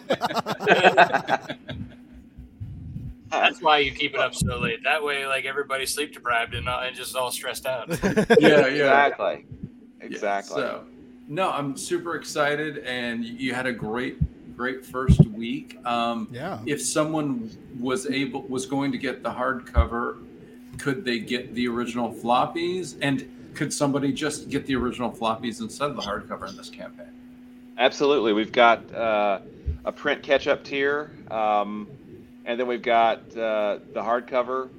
We've also got just the first issue as a tier itself. Uh, see, and then if you buy um, if, if you pledge for any of the physical tiers, you're always going to get the, the digital with that tier. Mm-hmm. And then uh, I think Grant was about ready to murder me because of all of the add-ons. Uh, I've got every, every every issue, every variant. Uh, oh wow! Even so, they're they're all there, uh, and it's see these these guys that love Microsoft uh, Excel, Excel. They, they can get cocky with the add-ons. I put like right. four in, and I was like, "Ooh, this feels like a lot." I think I had thirty six. I think I had thirty six. Yeah, I had like thirty six, and I just wow. added two more on, so maybe it's more. So. Yeah, I, I, see, I, I, tell everybody if it's not in my add-on section, it'll be available in backer kit because I. Oh yeah, your backer kit had a ton. yeah, I am not putting all like fifty stump covers in in that add-on section. No, thank you. See, if yeah, I ever do one of these, I'm gonna have three. I'm gonna have digital cover A, cover B. That's it. We're done. That's all we're doing.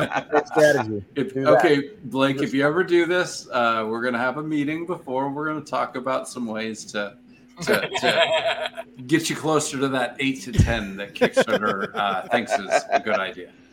Exactly. Yeah, eight to ten or fifty. You know, whatever works. Yeah. Right. They always say like they say eight to ten, and I've got like seventeen, and I barely started. I'm like, oh crap! What what are we doing here? oh, they really do recommend like eight to ten add-ons per campaign. Yeah, you want you want to give people um, a lot of options to um, support you in a way that is right for them. Oh, I will say my first my first five campaigns, I did a uh, retail standard cover and then a deluxe foil printed wraparound, and everyone was happy and it it was successful and it was so damn easy to fulfill. Oh, that's nice. Yeah. No, it it it's it all comes down to you want someone to be able to support you and get into your story for a very low dollar amount, and you mm-hmm. want them to be able to support you and get into your story for an average dollar amount, and mm-hmm. you up and up and up because you look. I have an average Kickstarter pledge that I'm comfortable with. Everybody on the screen has one as well. One of us might be five dollars, one of us might be 15, one of us might be fifty, and one of us might be two hundred. Hmm.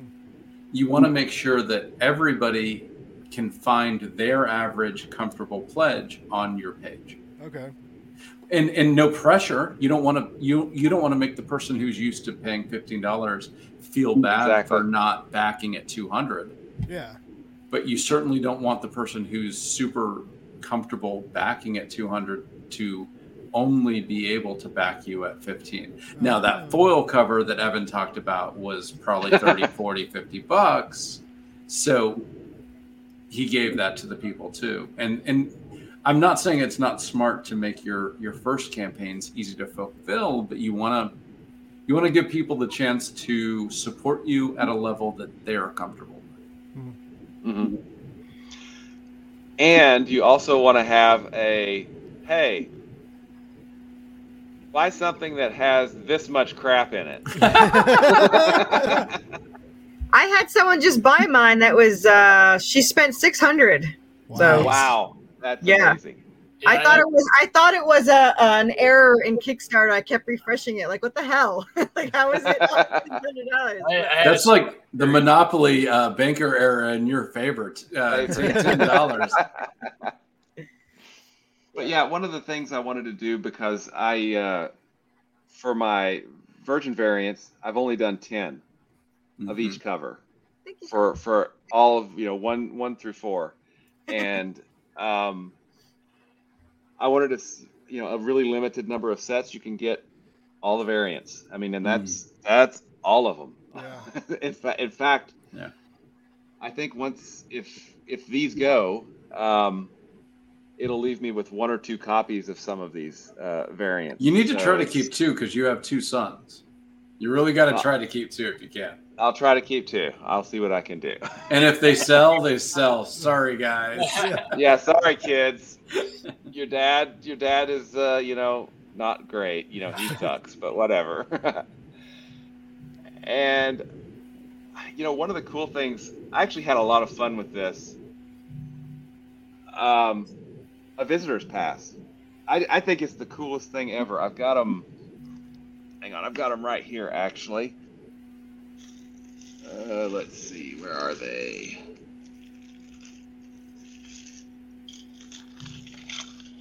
While you're looking, can Carissa show uh, play her video? Sure. I got them. I just think these are really, really cool. So, you, know, you can see here. Well, um, why don't you pull off your page because then you'll be bigger. Oh, okay. Gotcha. So, uh, sorry, they got Yeah. glare on them. They're just little, and I've got the, I've got the uh, the lanyards. the lanyards for them, and I just slap them on there, slap them in the box, and then you've got a Oh, they, That's they come with a lanyard too. It's not just the badge. Yep. Wow. Yep. That's nice. But yeah, it's uh, it's lots of fun. Brant, I, Brant designed these, of course, because Brant's awesome, right? And uh, we did one. Uh, we had somebody, you know, uh, be the Dreamer, which uh, was in uh, I think issue two, and no, we had somebody be the Dreamer in one. We had somebody be a crossover division in in uh, an agent in number two, and we actually made them a, an agent badge. It had their their art from the issue Oh, of them Oh, cool. on the on the badge. and, Super you know, one had of their a badge kind. number, That's cool. Yeah, that's, that's sweet. Which was I, I thought a lot of fun. So yeah, No.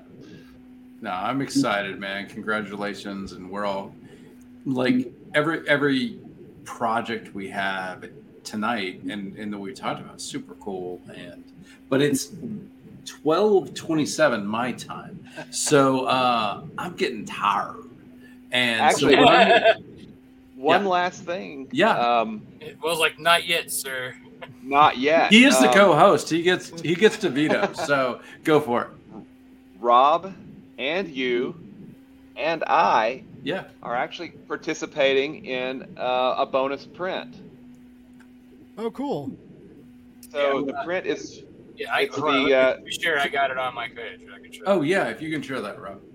yeah the comics happy hour print. So um, and, and I know that uh, you know Rob's emailed about it. You know you've you've emailed about it. I haven't sent one out to my to my backers yet, but Why not? You've been launched for like two days. Come on, Way- man. way to go, Will. I know I'm a slacker. I'm a slacker. Slacker. Um, but this print, uh, you know, we have our a group of, of creators that you know Kevin and and and Rob and Clay and Charlie and you know Ryan and John and A bunch of real a holes.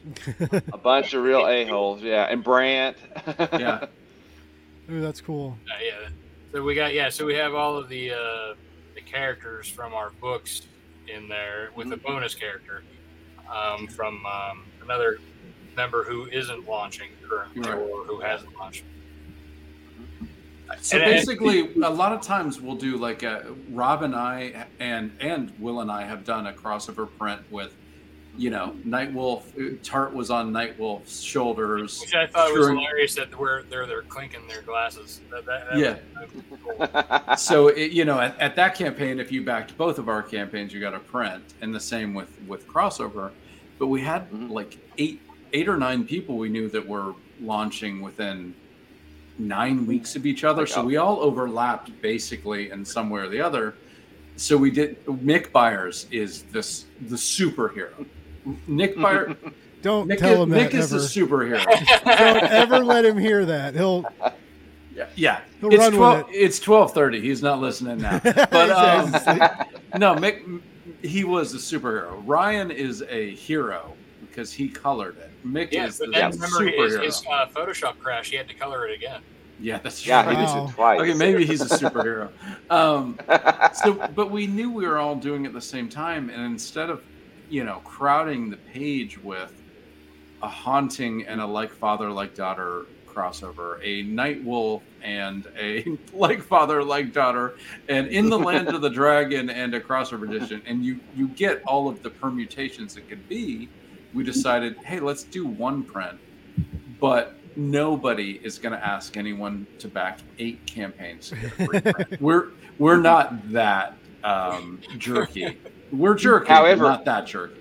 However, if you do, you're going to get a very special Well, version of the we're print. not- We're not there. We're not there. We're not there.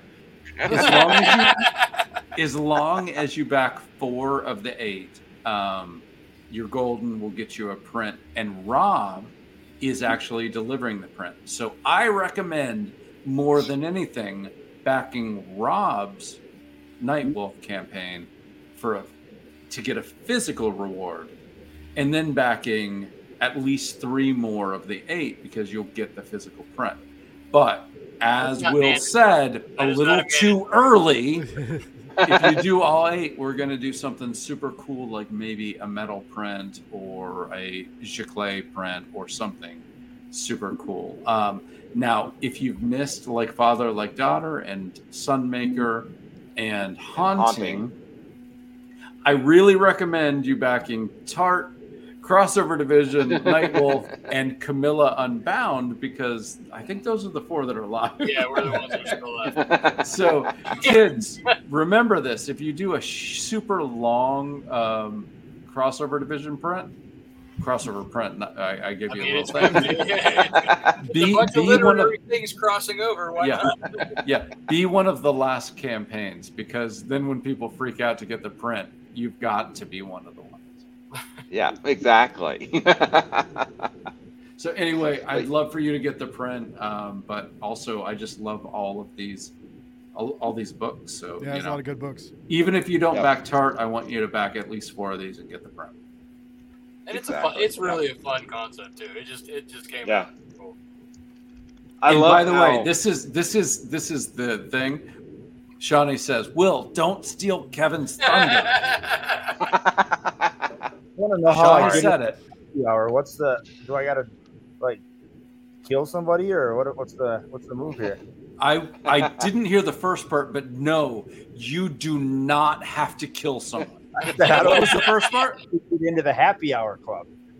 Uh, Oh. You might have to kill somebody. Actually, this, this this might be a um, you know a Hellfire Club thing where someone has to go down. And, uh, so yeah, if you bump me off, you can take my place. Sure.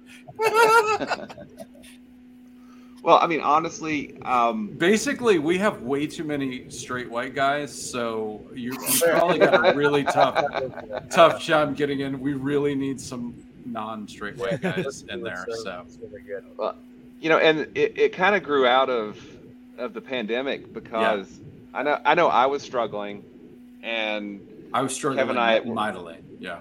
yeah, eh, we were chatting, and you know, like, why don't we just get together and we'll just, you know, shoot the shit basically and and talk, and it kind of started turning into something that we were doing, you know, pretty regularly, you know, during the pandemic, and it, it kind of grew and has you know been something that really helped me It's during the it's, pandemic. It's just an informal back channel of like-minded people, and what I Mm-hmm. would say is grab an informal back channel of like-minded people, no matter who they are. It's not Mhm. it's not special because if it's us, it's special because it's creators. So you know, you and Eric could grab eight people that are trying to do this and create your your own happy hour. Eh, Yeah, we call it happy hour just because we're idiots, but it's just Yeah. it's literally just hey, I tried this and it worked, or I tried this and it failed miserably. Um, We're type of a just having a thing. bad day in life, man. It's like nice. Yeah. to Yeah. able You know, and, and Yeah, you know. Yeah, and we celebrate each other's wins, Yeah. and we're there for when you know we have some losses. You know, You it's, yeah. it's- sharing it's- each other's art. That's a big thing too. We get Yeah. to see each other's stuff. yeah. No, I, I really recommend everybody getting five to fifteen people that are kind of on your wavelength, on your you know, like eh, you you've got your tribe. Just Sure. get them together in a way that that that they you can talk to each other and be honest about your failures and you're able to share your successes with people who aren't going to think you're being smug about it because hmm. like you need you need to be able to say hey this worked and have people that are happy for you Yeah. when you build whatever whatever this is you know? And i've got like blake's in the the discord that i run where we kind of just share wins and losses and like you know are are honest about what's working and what's not working. So uh i I, I think we could maybe give you an invite to the happy hour, but I don't think you you need it. I think you can build your own Yeah, um, no, and totally get everything that, out of it. Because Will, me, and Rob are goddamn idiots, but we're fun idiots. I think you're all and fun. we're and we're just we're just coasting on uh, Cat and Phil's Yeah, uh, coattails. Yeah. And that guy, that got Charlie. Yeah. so no, um, no, yeah, the crossover print's fun. Um, I don't, you know, like. I, I think kind of Blake, we were going to talking about we're going to get to your PR stuff, but I think you really talked about it. I, I want to. I'm a couple uh, whiskeys in. I want to say I'm proud of you, man. Well, thank you. Really yeah. proud of you. I thank you. You- I um I appreciate You've that. taken this situation and you're building something a brick at a time. And I will say that um, you created a press release for me for the start campaign. I could not be happier with what you you created for us. You put it out to your list. Uh, I I saw the number of people that read read it, the number of people that clicked on the campaign, the number of people backed. Super happy about it. Um, I really proud of you because you know not everything is when you're starting something. A, there's going to be a lot of work hmm and um, a lot of a lot of work that you don't feel you like you're you're crashing on the wall you're crashing on the wall you're crashing on the wall where the first 2000 times you're hitting the wall nothing happens and all of a sudden there's a crack Yeah. and then a bigger crack and the wall falls and I, I'm I'm just proud of you for starting beating on that wall Yeah, thank you. It's it's it's fun. I I mean, I never really thought that you know I, I love doing this. I love I love talking and I love hyping books and I love talking to creators. And I never. It was funny how like I kind of realized like you know a lot of this is PR and publicity and like and like oh that's actually like a lucrative business and. Um, and then yeah, you know, like I said, I, I, I got in a bad place and I had, to, I had to leave a job for my mental health, and I luckily had a family that was real supportive of that decision. Um, and and since doing that, you know, the I've been able to work more on, on me and, and on some of this other stuff too. But yeah, I'm, I'm, I'm really excited. And the, the, job with Invaders is off to a good start. Like they, they said the same thing. I just wrote a press release for them and it went out today for, for their new campaign. And so like I've, I've helped and edited press releases before, but like this week I wrote three press releases and they, they all went out. and They all got a couple hundred readers and like it's I'm yeah. like okay like let's fucking party. And so right. uh, and and then yeah, just like I, I have a I have a nice sized platform and it's it's continuously growing and I you know like I would I love the indie community. So like yeah, let me you know you help me, my platform helps you. We all help each other. We get to nerd out. I'm not. I don't live in a cardboard box on the side of the road. You know, maybe hopefully, yeah. hopefully one day I can start buying whiskey and omnibuses again. You know, but I don't. You know, like like I said, it's. But it's. I, I, really I thought you were going to say hopefully one day you're going to live in that uh, cardboard box. yeah. if that's the goal, we I'm make, like, hey, we make that we make that box a home, baby. It's like. but you know, like I got plenty of, of boxes. yeah. part of it is though you started all of this Blake's Buzz started what two years ago? Two years ago, yeah. And you didn't have any thought of this; you just loved it. Yeah. And that's what's so so um, organic and real about you doing this is that you didn't start it to make money. You started for love of talking about comics. Yeah.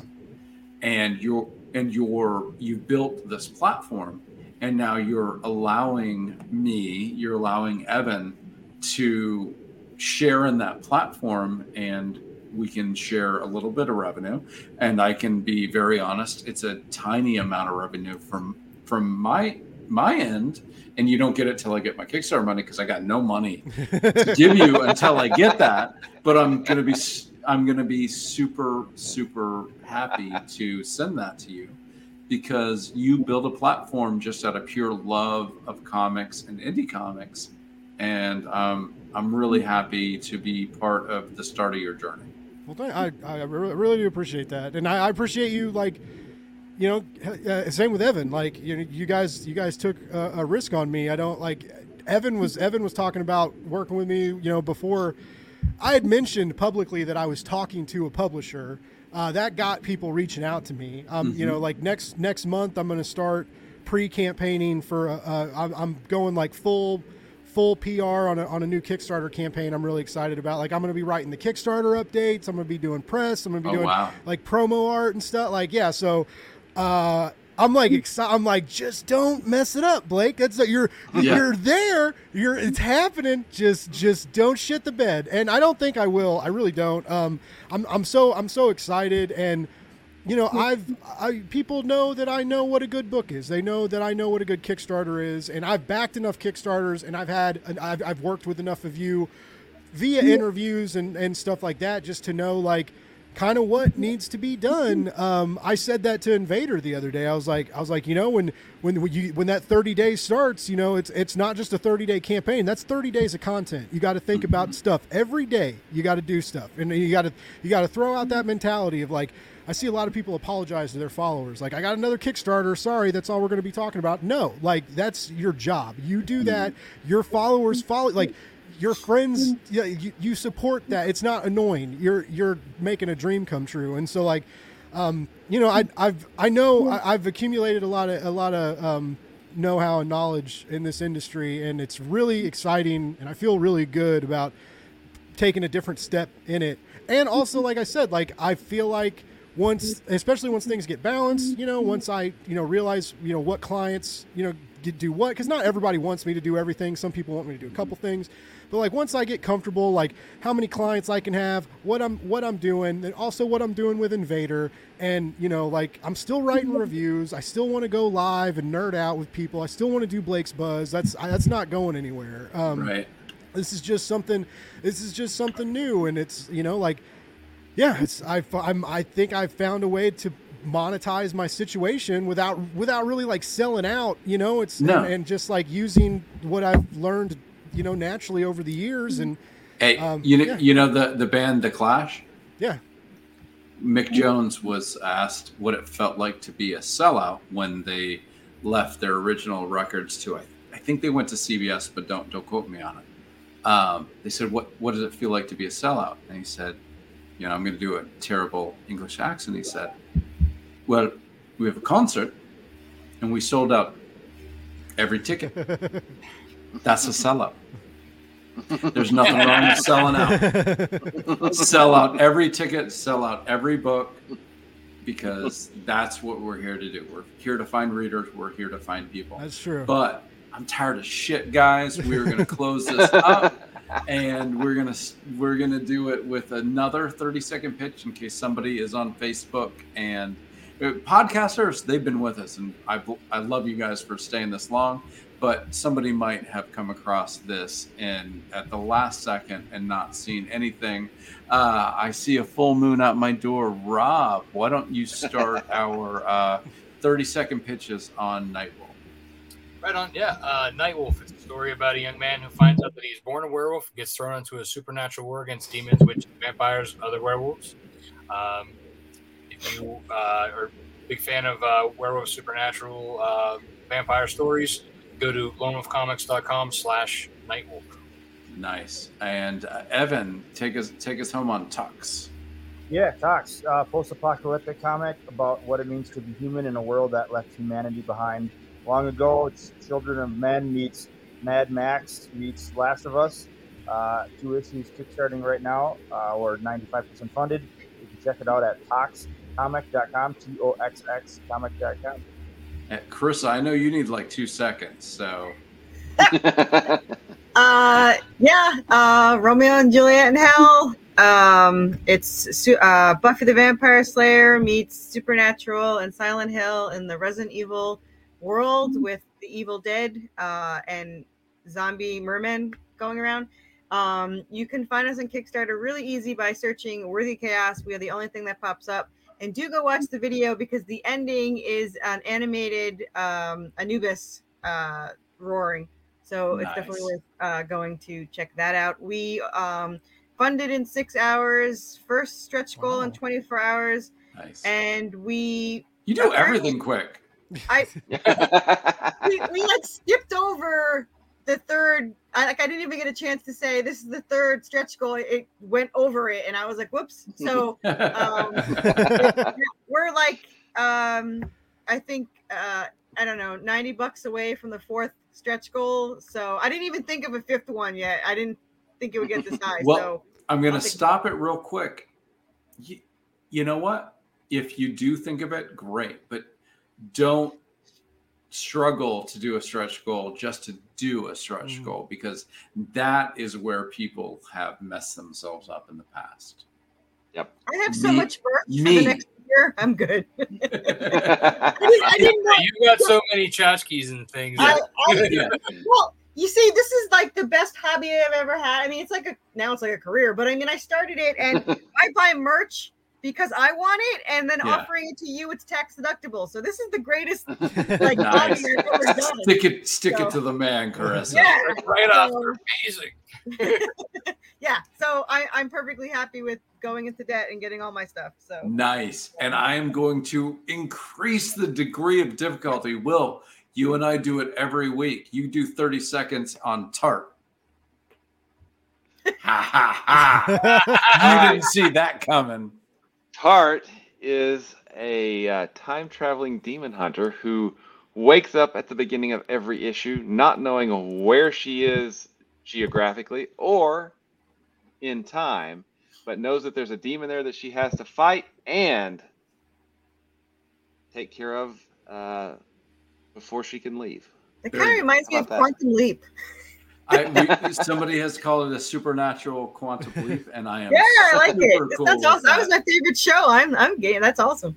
Yeah, I'm super cool with it. Crossover division is basically when a reader gets so engrossed in a work of fiction that they bring it into our reality with all of the chaos that that would create. Why doesn't somebody just read like um, the unbearable lightness of being and we just all have sex? No, they bring in War of the Worlds. They bring in Dracula. They bring in you know flying monkeys from the Wizard of Oz, and we have a group called Crossover Division that is here to try to right the wrongs and send the crossover back to the book. And that is Hector and Hank. And you have a hardcover that you can back right now at the Crossover Division campaign. We did it. This this show is in the books. I want to thank everyone who's in the comments, everyone who's on the panel, and I'm going to go to bed because my stupid brother decided to send somebody tomorrow at 8.30 this would be working on my house because i told him i want him to be here on sunday and he said i did it saturday because he's going on a cruise like an asshole i love you all good night Night, everybody. Night, everyone. Hey. Night.